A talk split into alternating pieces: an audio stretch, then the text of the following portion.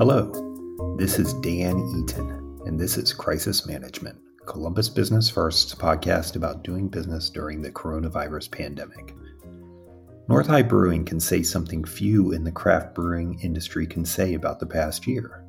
It grew, at least in a physical sense.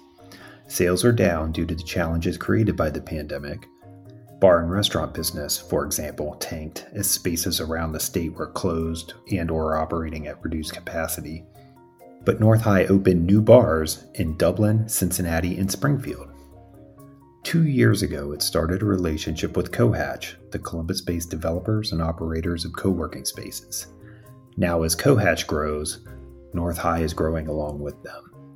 I talked with co founder Gavin Meyers about that symbiotic relationship how it started, how it works, and how it could bring a brewery that originally planned to just be a single location to double digit units in multiple states in the coming years. We also talked about the past year, the occasional ups and the frequent downs, from dramatic drops in sales to having to lay off staff. And finally, we talked about why North High decided to cease the brew your own beer business, which was the idea that gave birth to the brewery in the first place. As always, thanks for listening.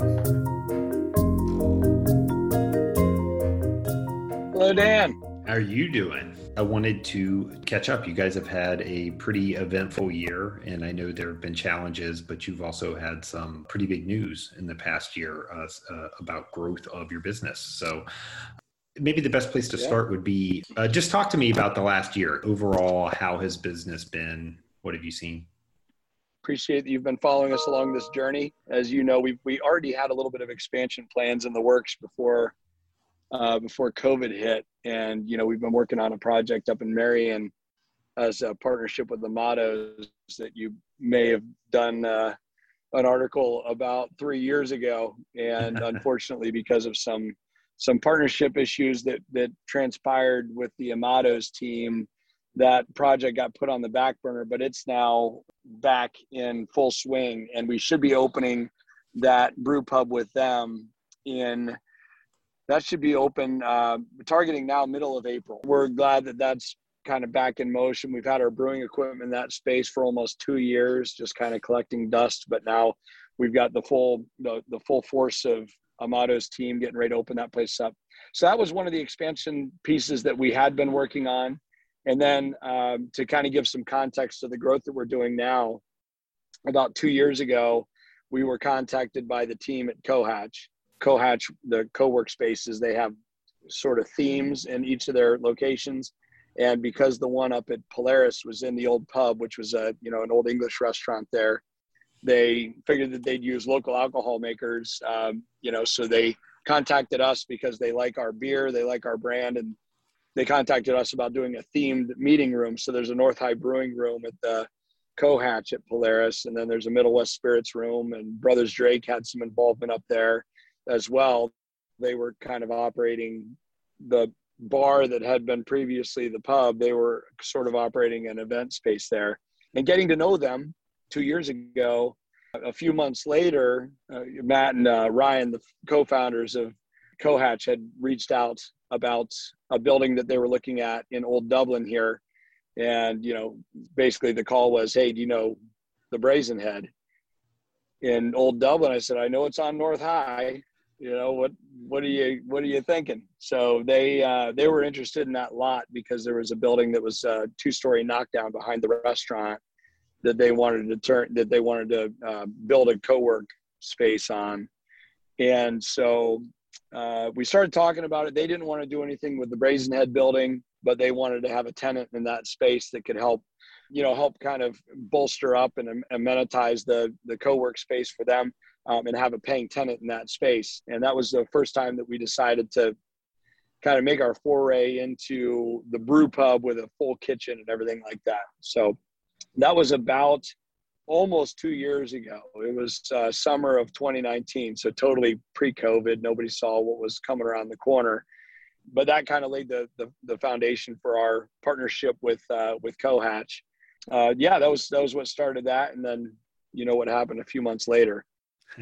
so I don't know if you want to talk about that now, or we'll get to it.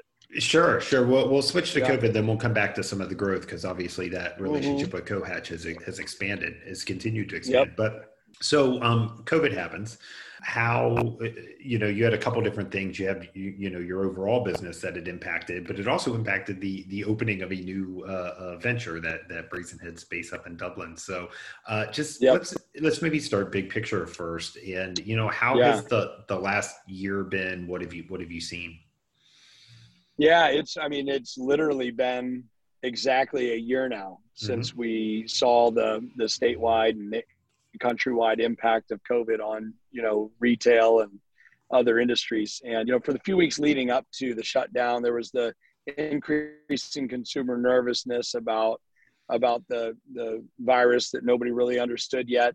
And so we were doing everything that we could to take the precautions to you know sterilize and use one-time use throwaway menus. This is before everybody kind of switched over to digital yet. You know, we took it very seriously, and and it, uh, every every day we were seeing business diminish further and further up to the shutdown. And it was uh, you know middle of march when everything got shut down and that impacted us in a couple of ways. Not only did we have a dozen or so employees at our short north location you know between bartenders and barbacks and brewers and things like that we also had 15 to 18 employees at our production brewery between salespeople and producers and and brewers and everything. So, uh, you know, uh, most of our customers, the customers that aren't coming to the short north, they're other bars and restaurants. So as soon as the shutdown took place, half of our production volume was immediately eliminated. So pretty much all of our draft sales got eliminated immediately. We unfortunately had to lay off a tremendous amount of our staff, but we did so knowing that there was that enhanced unemployment that they could take advantage of we kind of had to adapt. You know, everything that we brewed went into cans instead of into into kegs, and we did see a slight lift in off-premise sales. So, you know, uh, in carryouts and grocery stores and whatnot, we saw a slight lift there, but not nearly enough to make up for the loss that we saw from all of our our uh, fellow bars and restaurants being closed. So that forced us to kind of uh, adapt by running a lot leaner than we had been. But we had already, we were already in construction up here in Dublin, mm-hmm. getting ready to open our brew pub with a target of opening, you know, if we could before the Memorial tournament to take take advantage of the madness here in Dublin that uh, that, that that provides. But when the shutdown happened, we kind of pumped the brakes a little bit. We decided, you know, let's take advantage of this extra time to maybe do it a little bit uh, better than we might have a little bit more carefully than we might have otherwise. And then at the same time, with the uncertainty of not knowing when the when the uh, pandemic would end and when the shutdown would end, we didn't know how how long it would be before we could allow a lot of people to congregate we decided uh, that after eight, eight, years of customers coming in and brewing their own beer with us, that we were going to discontinue that program. Mm-hmm. Um, so that was a really difficult decision for us because that was that was the reason that we started this business. When Tim and I started this eight, you know, ten years ago, when we when we first wrote the business plan for our company, that was like the the reason for being. That was the point of differentiation back then when we thought that the seventh brewery in Columbus was going to be really crowding out the the industry. um, we, we did not see uh, another 60 breweries opening on our heels, but um, but it was a you know it was a fun piece of our business. It, it really did make us stand out.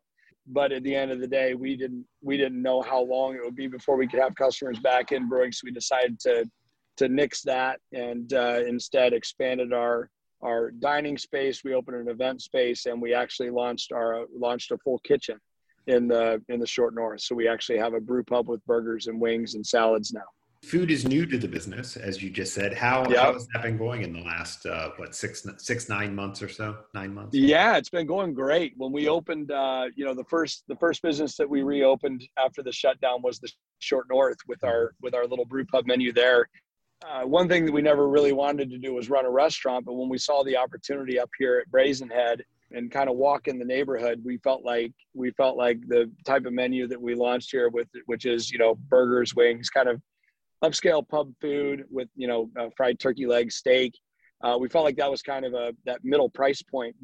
You know, there's a lot of mid price point Mexican joints up here, but mm-hmm. we felt like this was uh, an area of opportunity that that could do well in the market. So brought on a chef who was super eager, former kitchen manager at a at a restaurant here in town, and now he's been promoted to being our uh, our corporate chef, and he's written five six menus for us already, and just doing a tremendous job. So we love the food business now. You know, it's uh, it, it to us it was uh, it was a potential distraction, and now I mean I I never thought we'd run a business where we've got 45% of our sales coming from food and not mm-hmm. alcohol.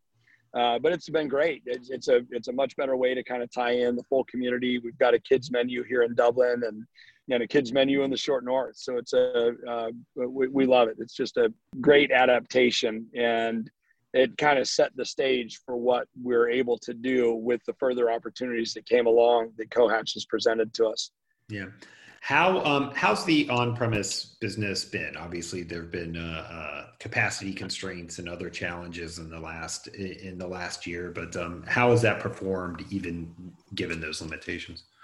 Well, I will say that the past, I'd say since val- since Valentine's Day, roughly. So for about the the past month to you know five six weeks, we have seen every week increase not only for our on premise sales, but for our customers, which are bars and restaurants, mm-hmm. which I think are a testament to a couple things. One is consumer confidence is increasing.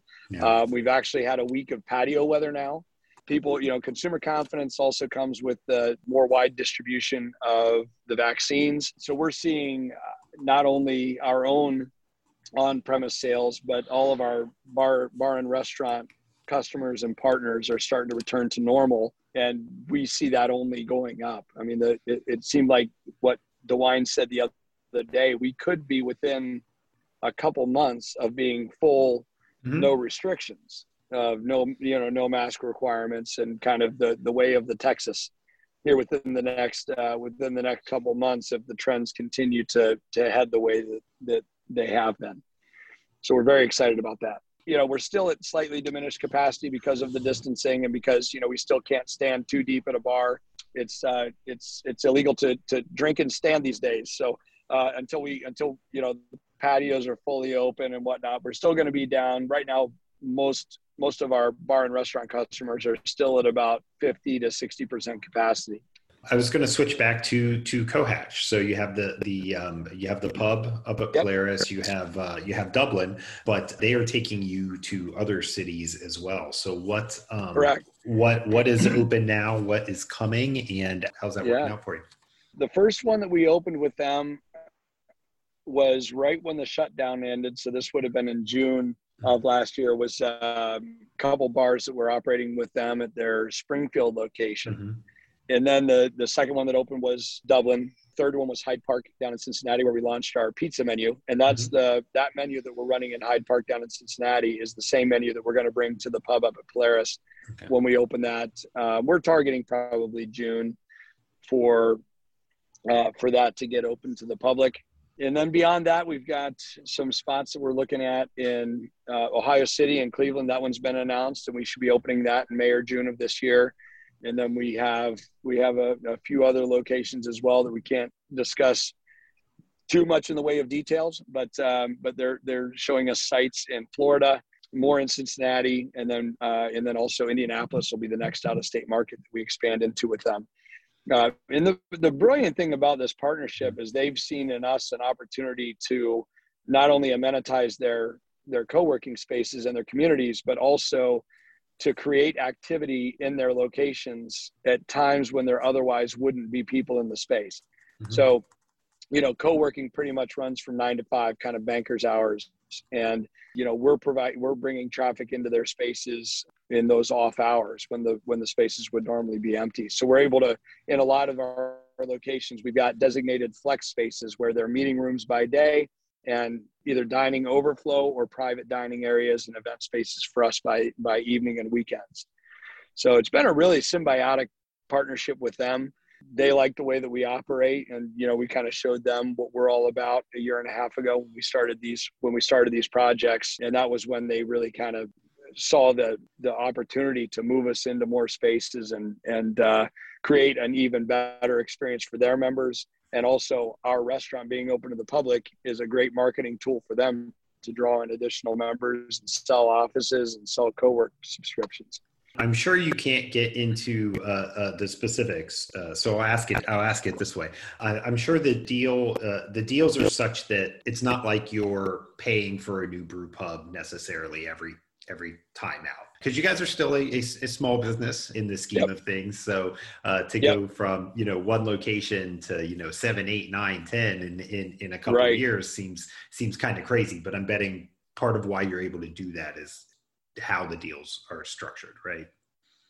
Absolutely, yeah, and and you know one of the benefits of our partnership with them is that in addition to being a, a community of co-work spaces, they're also a real estate a real estate ownership company. Mm-hmm.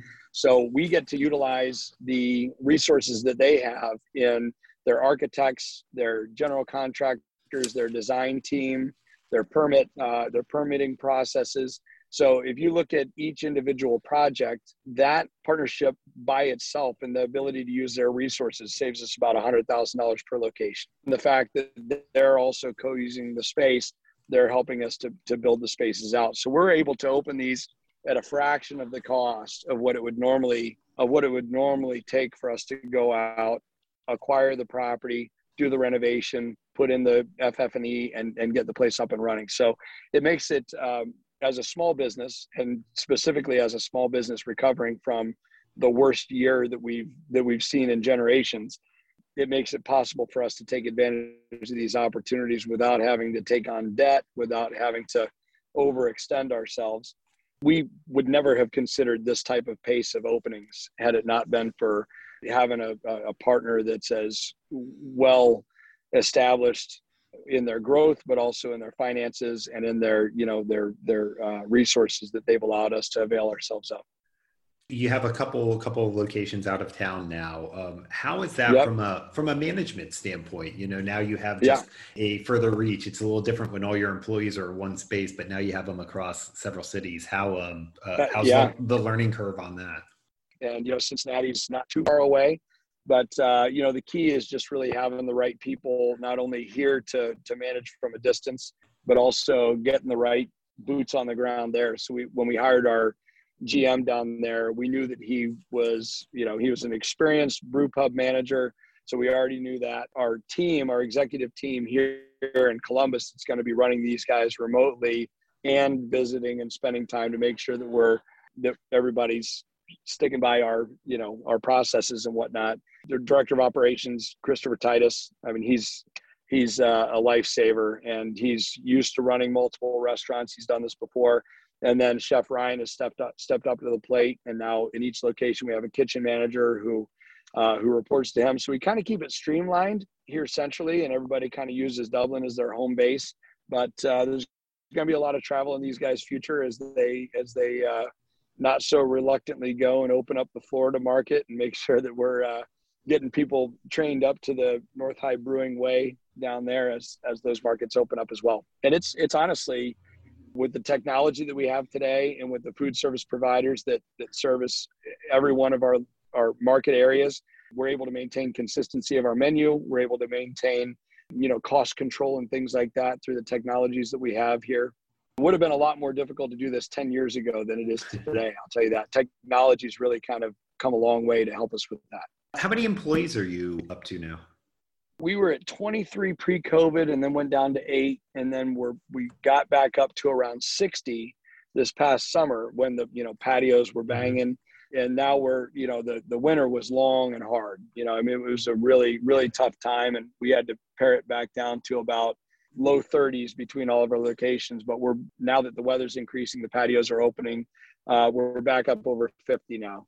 And with the locations that we've got, we're going to be hiring another couple hundred here in the next uh, mm-hmm. next eight to ten months. So, anybody that's in the Cincinnati, mm-hmm. Columbus, and Cleveland markets, please reach out to us because we're going to be needing a little bit of everything right now. Was there ever a point in the past year where you were like, "What are we doing?" or um, "This could this could all go away"? Were you were you ever every that, every day? About? every day. But you know, the, the winter was was truly. I mean, aside from March where we had to mm. make some really tough decisions, the winter was was the toughest time. You know, with the the vaccine happening faster than people expected to, and with you know with knowing that the weather was coming right around the corner, it was a it was a few really really tough months of not knowing when and how things would come back but that confidence increased i'd say every week over the last couple months and now we're now we're seeing it come to fruition so yeah we have a much a much rosier outlook today than we than we mm-hmm. did one more question, then you set me up for uh, nicely sure. for my last one here. Just what, what, do you want to see in the in the next year? Obviously, we're going to have a few a few more months of this kind of transition, but heading in the right direction. But but you know, hopefully by summer, late spring, summer, things are returning to whatever uh, uh, uh, normal is. But but what would you like to see over the next like 12, 18 months uh, for your business? I, I think I think it's going to be exciting. I mean, obviously, having been in this industry for I mean with this company for 10 years and in the industry for over 20 years. I mean, I've just got so many friends and, and family members that own bars and restaurants, and it's just going to be it's going to be great to see that the industry recover. You know, just to see people getting back to work, to see people, you know, who have sacrificed so much over the past over the past year, to see them whole again, and to uh, you know, there's there's been this prediction that we're going to see the Roaring Twenties. It's mm-hmm. going to come slapping back here in the next few months, and I mean, I'm just looking forward to going to a concert again. I'm looking yeah. forward to going to the Memorial Tournament and in the in the uh, stadium at Ohio Stadium. So, just really turn to normal. And uh, outside of what that means for us as a company financially, just seeing the the community getting back together, seeing people's jobs restored, seeing people's you know uh, families not have to worry anymore. Uh, that's what I'm most excited about, and and you know we're along for the ride on that one. Fantastic. Well, I think that's a good note to end on. Great. Thanks you very much, Dan. Take care.